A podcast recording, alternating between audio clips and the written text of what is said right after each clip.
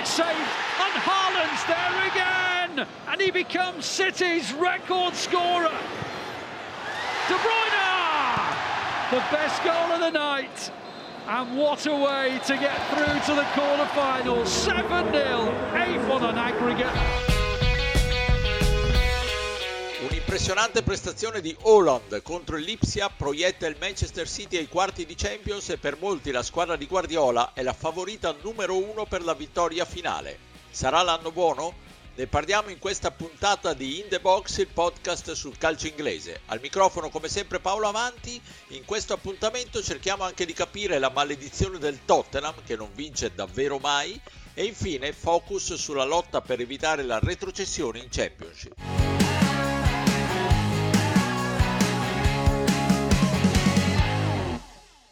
Manchester City FC.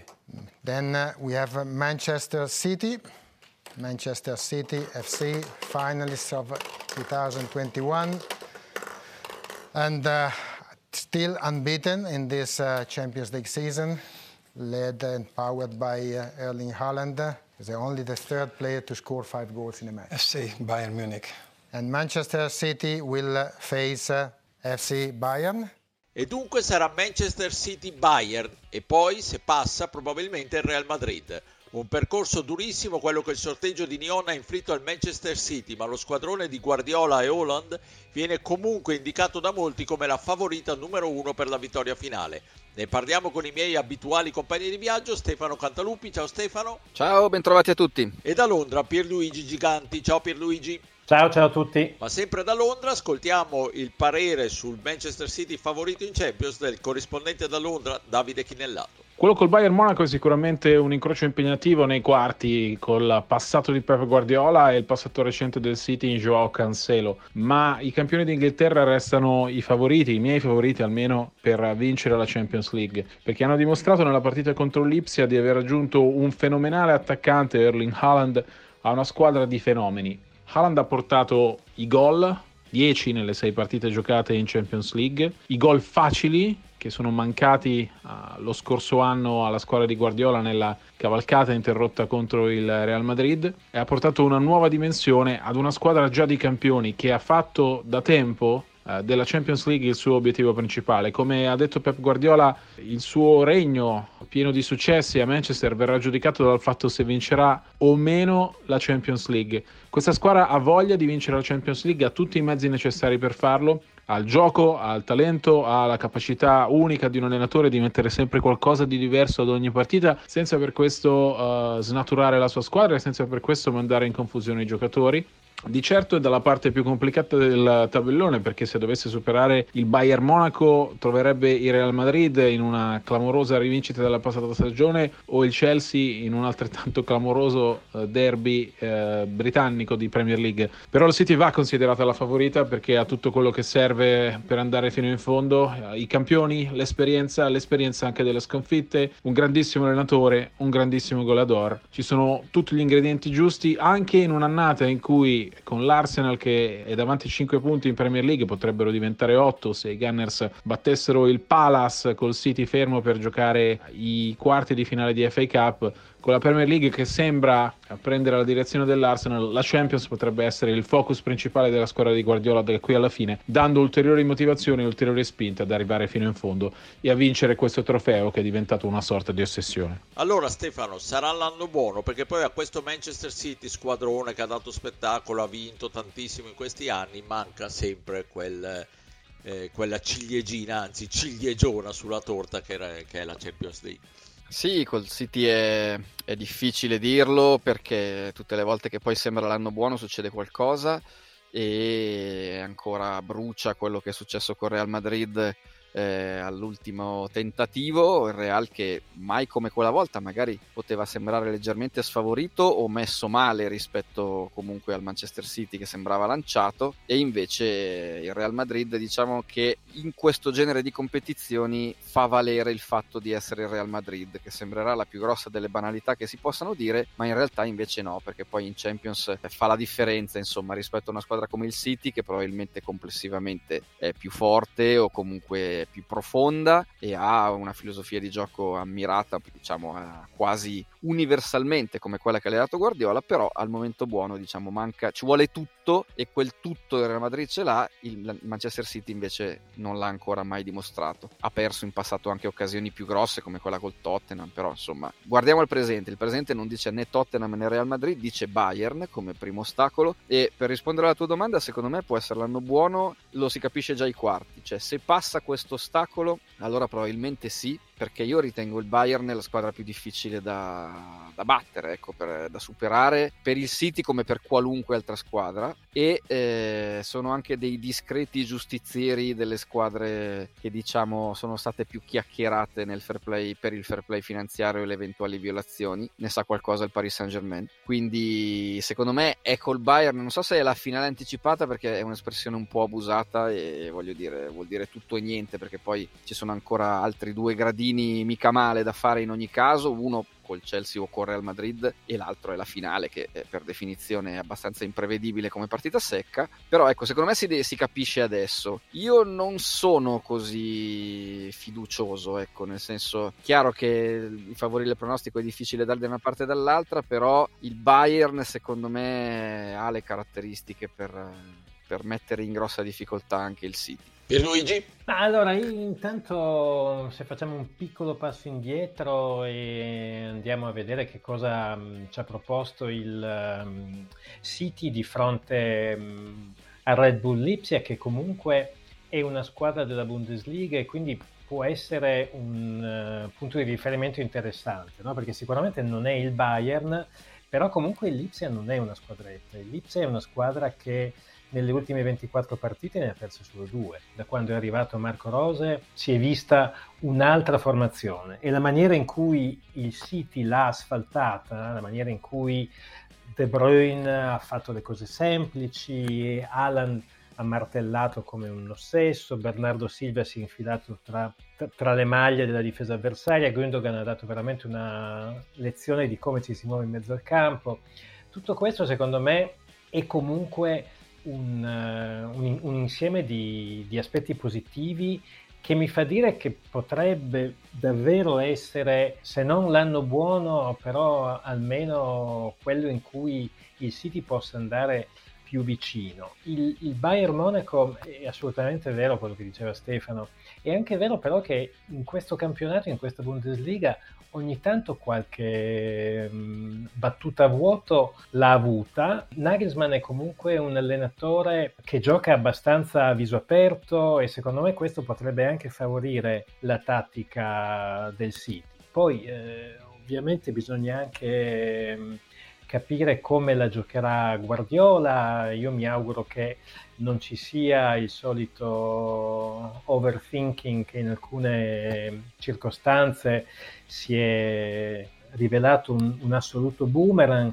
Già contro il Lipsia alcune cose mi hanno un pochino stupito, tipo quello di giocare con quattro centrali di ruolo in difesa, sia come laterale destro sia come laterale sinistro. Però insomma il, il, il City se vediamo anche la partita con il Lipsia, aveva Walker, Phillips, Laporte, Alvarez, Mares e Foden in panchina. Quindi senza dubbio a livello di organico, a livello di profondità, il fatto che ci sia comunque un giocatore come Holland che eh, peraltro conosce bene gli avversari della Bundesliga perché ci ha giocato e, e che insomma, stiamo vedendo che mh, fa un record dopo l'altro e, e ha una voglia matta di, di, di, di, vincere questa competizione, chiaramente sono tutti fattori super, iper eh, positivi. Eh, l'altra... Mh, spunto interessante secondo me è che finora il City è una squadra assolutamente sana, nel senso che non ci sono infortuni importanti, non ci sono giocatori neanche che rientrano da infortuni. Mi sembra che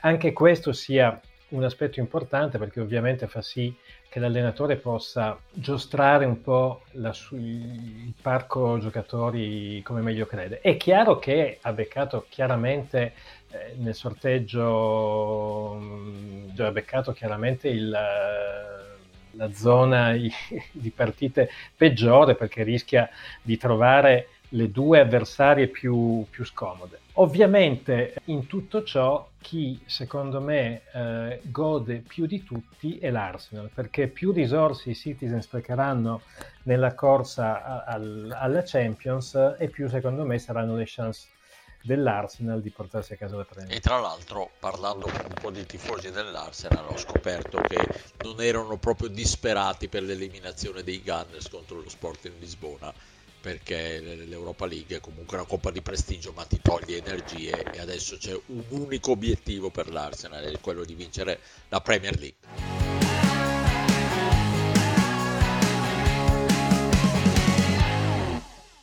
Whipped with pace. Good header. Manuel with a save. Harry Kane denied. Tonali just feeds the ball forward, and Hernandez continues his run. Rebic is free in the middle. It's slipped into Origi. One touch, and he hits the post. And Fraser Forster gathers. And the most remarkable 60 second sequence of the game comes right at the end of it. Kane nearly scores. Milan nearly score. Richarlison fouled. Non c'è niente da fare, cambiano gli allenatori, si investono miliardi, si costruiscono stadi spaziali, ma una costante nel nord di Londra resta sempre ed è sempre la stessa da decenni. Il Tottenham non vince mai, Stefano. Io non so se credere a, alle maledizioni a, oppure a, a, un'aura storica che incide poi sul gioco delle squadre che scendono in campo, ma è vero, il Tottenham non vince mai e per mai si parla proprio anche di coppette, ma coppa, uno straccio di Coppa di Lega la porteranno mai a casa.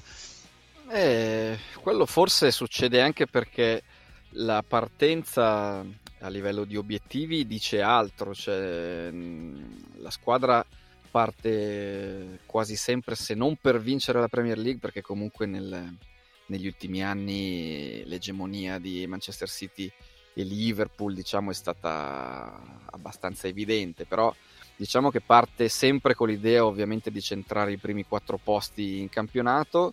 Quando è in Champions ovviamente tutte le energie o tante energie sono drenate da quella competizione, anche perché il Tottenham, come dicevo prima, in epoca recente è arrivato a, a, a, un metro dal traguardo, insomma è arrivato in finale. È normale che quindi la, la giochi dando tutto, alle coppe magari ci pensa un po' meno, le coppe nazionali inglesi diciamo, e invece poi sono quelle che a fine stagione magari ti salvano un po' il bilancio. È abbastanza triste vedere come un allenatore vincente con la V maiuscola come Antonio Conte non sia riuscito a portare a casa nulla a livello di argenteria, come si dice, e questo può avere mille cause diverse, però eh, probabilmente anche perché questo rapporto di Conte col Tottenham è stato sempre un po' in chiaroscuro. Insomma, non so, io ho sempre avuto un po' la sensazione che tutto sommato fosse lui il primo a non essere convintissimo al 100% della scelta che ha fatto dopo aver vinto lo scudetto con l'Inter e queste cose poi forse alla lunga la squadra in qualche modo le, le percepisce, insomma Conte è uno che non le manda a dire quando non è soddisfatto del mercato e l'ha fatto praticamente subito. Eh, Levi non è proprio uno a cui piace sentirsi dire questo genere di cose, anche perché, come ricordavi tu, Paolo, la squadra intanto, anzi la squadra, il club ha fatto un investimento importantissimo sullo stadio. Quindi oggi ti trovi con un allenatore top, uno stadio top, un centravanti top perché comunque parliamo di Harry Kane, una squadra assolutamente in linea con eh, quello che serve per, per, provare a vincere i trofei, però eh, non lo fa. Perché non lo fa? Ok, una fragilità difensiva mh, mm, negli uomini più che nel, nell'organizzazione di gioco, perché Conte ha sempre fatto della difesa un cavallo di battaglia e, e invece questa cosa non è arrivata. E poi non so, eh, bisognerebbe veramente andare a analizzare se c'è qualcosa di tecnico o se come dicevi tu c'è qualcosa anche di, di, a livello di atmosfera negativa che prima o poi colpisce sempre questa squadra. Eh, l'anno che secondo me l'hanno buttata veramente via non è quello della finale di Champions, ma è quello dello scudetto, dello scudetto pardon, del, del, campionato vinto dal, dall'Ester. Perché è vero che eravamo all'interno di un grande miracolo sportivo, però francamente, come quel Tottenham che stava facendo un buon campionato non sia riuscito ad agganciare una squadra come l'Ester che era magica quell'anno, ma insomma se li guardiamo uno per uno non c'era veramente paragone rispetto alla rosa del Tottenham, questo resta, resta un mistero, quindi non resta che tornare indietro con la mente a quel 2008 febbraio, a proposito di coppe, dicevi tu, Coppa di Lega, ultima vittoria del Tottenham che da lì ha speso, ultimo trofeo del Tottenham che da lì ha speso più di un milione, pardon, di un, di un miliardo in, in, acquisti di giocatori senza più portare a casa niente, cosa che è successa anche al Newcastle, al West Ham e alle squadre che da più tempo non vincono titoli, però bisogna andare ancora più indietro del 2008, quindi insomma gli anni per sommare questi soldi spesi sono di più. In quel 2008 riguardavo un po' la squadra che ha vinto la finale col Chelsea, eh, il Chelsea di Avram Grant, mentre invece eh, il Tottenham in quella, in quella, edizione è riuscito ad andarci sopra con eh, Paul Robinson in porta, Hutton e Cimbondà laterali difensivi, Woodgate e King i due centrali. Woodgate è diventato man of the match di quella partita, due giocatori che se non avessero avuto infortuni grossi eh, o comunque in serie secondo me sarebbero stati a livello delle migliori coppie centrali d'Europa eh, in, quella, in quel momento lì. E poi avevano Lennon a destra, Malbranca a sinistra che aveva gran talento il francese, Ginas e Zocorà in mezzo al campo e Kin e Berbatov in attacco. Quindi squadra molto forte, però non con dei super super super fuori classe che, che, facessero molto più la differenza rispetto a quelli di adesso. Però fu bravo Wander Ramos che era in panchina ai tempi a trovare la formula giusta, a non sottovalutare la coppa e a poter portarsi a casa questo titolo con un rigore di Berbatov e un gol di Woodgate che, che decise la partita. Non lo so, non so come la, la, vedete voi, però sembra veramente passata una vita da, da quel momento lì. In mezzo ci sono stati parecchie altre situazioni, parecchie altre situazioni in cui il Tottenham è sembrato lì lì per andare a vincere. Ha avuto delle grandi coppie, prima con Kane e Alli, poi adesso con Kane e Son, però non arriva mai. Qui diventa veramente difficile andare nel tecnico a capire perché. Eh, Pierluigi, due considerazioni faccio e ti passo la, la, la palla. Eh, credo che sia sempre stata costruita in questi anni una squadra incompleta. Mm, Stefano citava una coppia assolutamente spettacolare, incisiva come quella Kane-Son, però poi trovi delle lacune eh, in difesa, per esempio, che se vuoi fare veramente il salto di qualità mm, non ti puoi permettere. Va anche detto che di questi tempi forse vale di più un quarto posto come quello acciuffato l'anno scorso miracolosamente da Antonio Conte che non una coppetta come la Coppa di Lega e per i tifosi vale di più la Coppa di Lega probabilmente ma per il club vale di più il quarto posto. Che non viene, sì, che non viene scusami che non viene archiviato come un successo però eh, di fatto lo è sì, certo, a livello finanziario è fondamentale perché comunque mh, si diceva il Tottenham uh, ha dei problemi di bilancio importanti perché la costruzione dello stadio subito prima del Covid ha lasciato una falla determinante. Ma secondo me, andando anche a rivedere i trasferimenti più costosi degli ultimi anni, io penso che ci sia anche da riflettere perché dobbiamo arrivare all'undicesimo trasferimento più costoso che è stato quello di Son, eh, che è arrivato per 30 milioni di euro dal Bayer Leverkusen nel 2015, per trovare un elemento che ha davvero fatto la differenza. Gli altri, i top 10 dei giocatori più costosi del Tottenham, sono giocatori che o sono stati dei flop completi o sono ancora in squadra al momento e non sono ancora riusciti a dare il contributo importante che era atteso. Eh, faccio qualche nome per esemplificare, no? parliamo di giocatori come Ndombele, Richarlison, Romero, Sanchez, Musa Sissoko, Lo Celso, Bervain, Soldado, Reguilon e Lamela.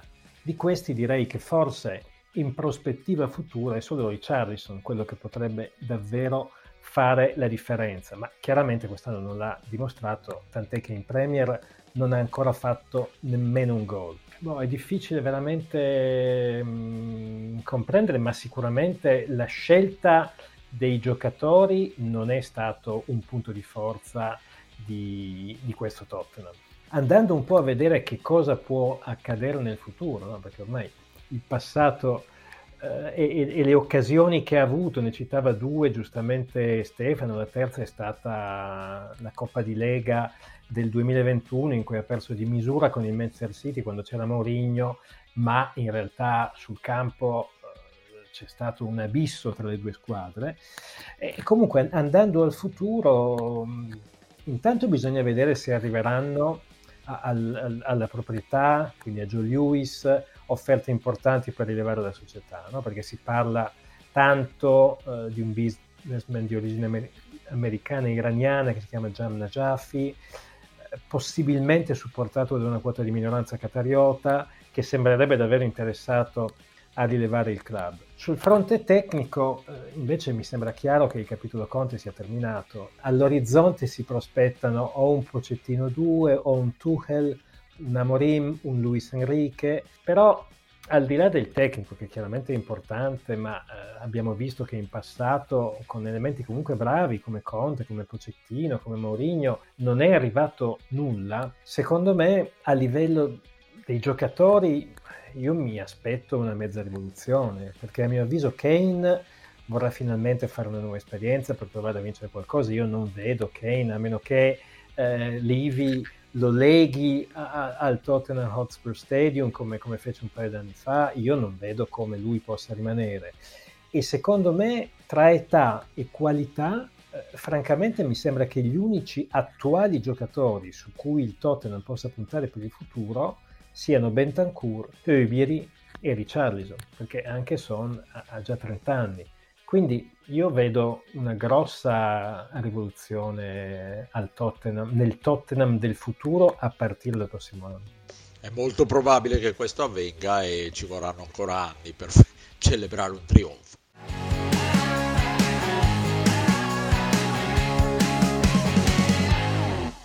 The big breaking news this hour is that Crystal Palace have sacked Patrick Vieira. They are searching for a new manager ahead of a big game against Arsenal on Sunday. Proprio poche ore prima della nostra registrazione è arrivata da Sellers Park la notizia che il Crystal Palace ha esonerato Patrick Vieira. Dopo tre sconfitte consecutive il francese perde il posto e approfittiamo di questa notizia per Luigi per fare un po' il punto sulla corsa per evitare la retrocessione e poi ti chiederò anche una previsione su chi retrocederà.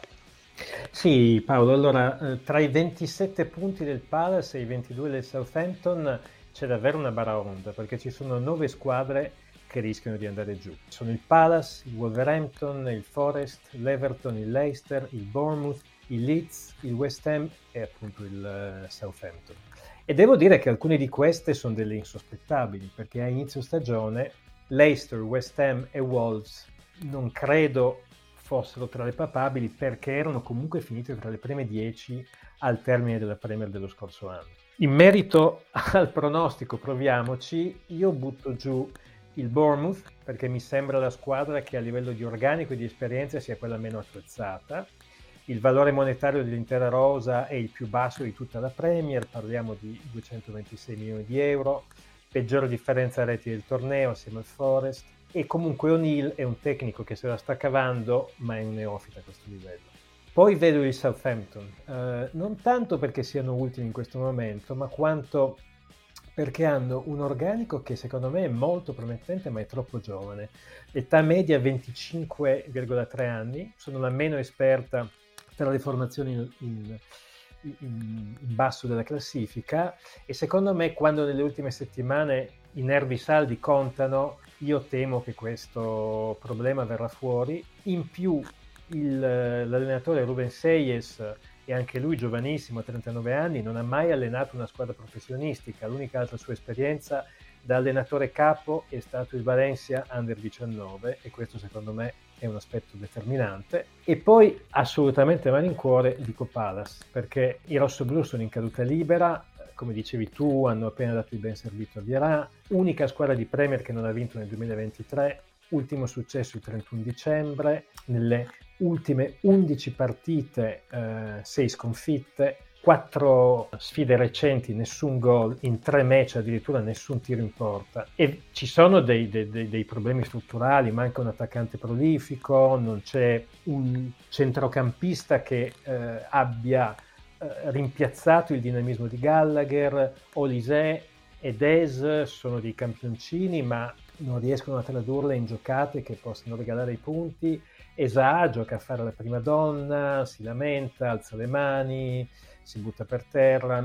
Io penso che per il successore di Vierà, eh, al momento sarà il tecnico dell'Under 21 McCarthy e per il futuro si parla addirittura di Hodgson, di Hasenhüttel, di Company, di Carrick. Comunque chiunque sia, io temo che il compito sarà molto difficile. Ma eh, sì, sei un po' funereo con il tuo Crystal Palace, anche se in effetti non vedo una situazione molto positiva. Io dico Southampton e Bournemouth sicuramente sì, E poi per il resto se la giocheranno secondo me Leeds, Nottingham e Crystal Palace. L'Everton è in risalita, il Leicester eh, anche, il West Ham non me lo vedo andare addirittura in Championship anche se tutto è possibile, quindi secondo me la lotta sarà tra queste squadre.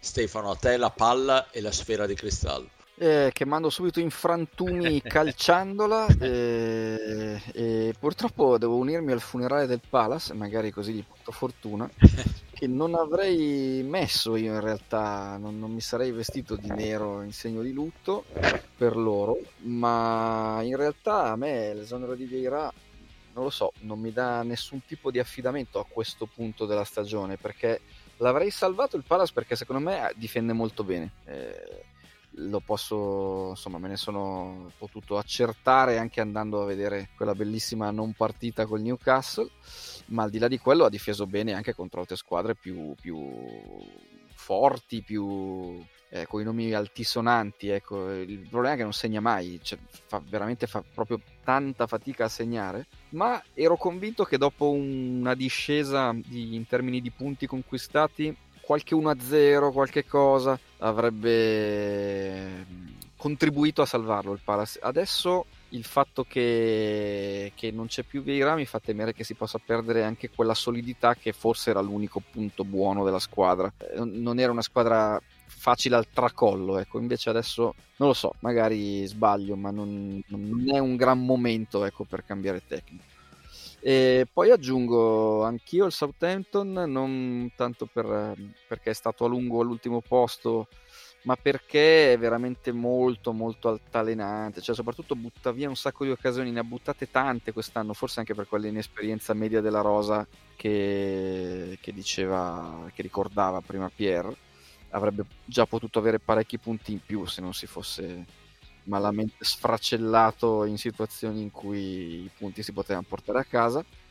L'ultima che vedo messa male è il Leeds United perché è dentro una spirale, a parte i cambi di tecnico che insomma non, a volte portano beneficio, a volte meno. Il Leeds dal 5 novembre a oggi ha vinto una partita di campionato, 1-0 con l'ottimo Southampton che se ti può resuscitare ti resuscita. Però per il resto solo sconfitte e pareggi, più sconfitte che pareggi, senza mai veramente sfigurare. Ha perso 4-3 col Tottenham, eh, ha perso 1-2-1 con la Stone Villa, ha perso 1-0 col Chelsea, quindi insomma anche con squadre forti comunque non sbragano, se mi consentite il termine, però eh, non si vince mai e questa cosa potrebbe pesare alla lunga, una squadra che fa veramente fatica a fare botte da tre punti e nel finale in genere tutte le squadre che devono retrocedere devono vincere qualche partita, tendono a vincere qualche partita proprio spinte dalla fame, la motivazione che, che ti deve, insomma la, la, la, lotta per la sopravvivenza.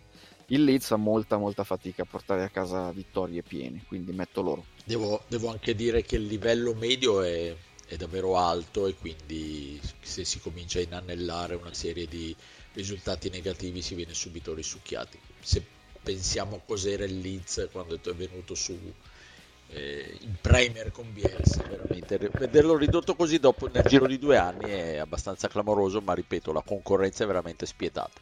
Bene staremo a vedere come andrà a finire. Vi diamo appuntamento alla prossima settimana. Un saluto a Stefano Cantalupi. Ciao Stefano. Ciao ciao a tutti alla prossima. E un saluto al londinese Pierluigi Giganti. Ciao Pierluigi. Ciao a tutti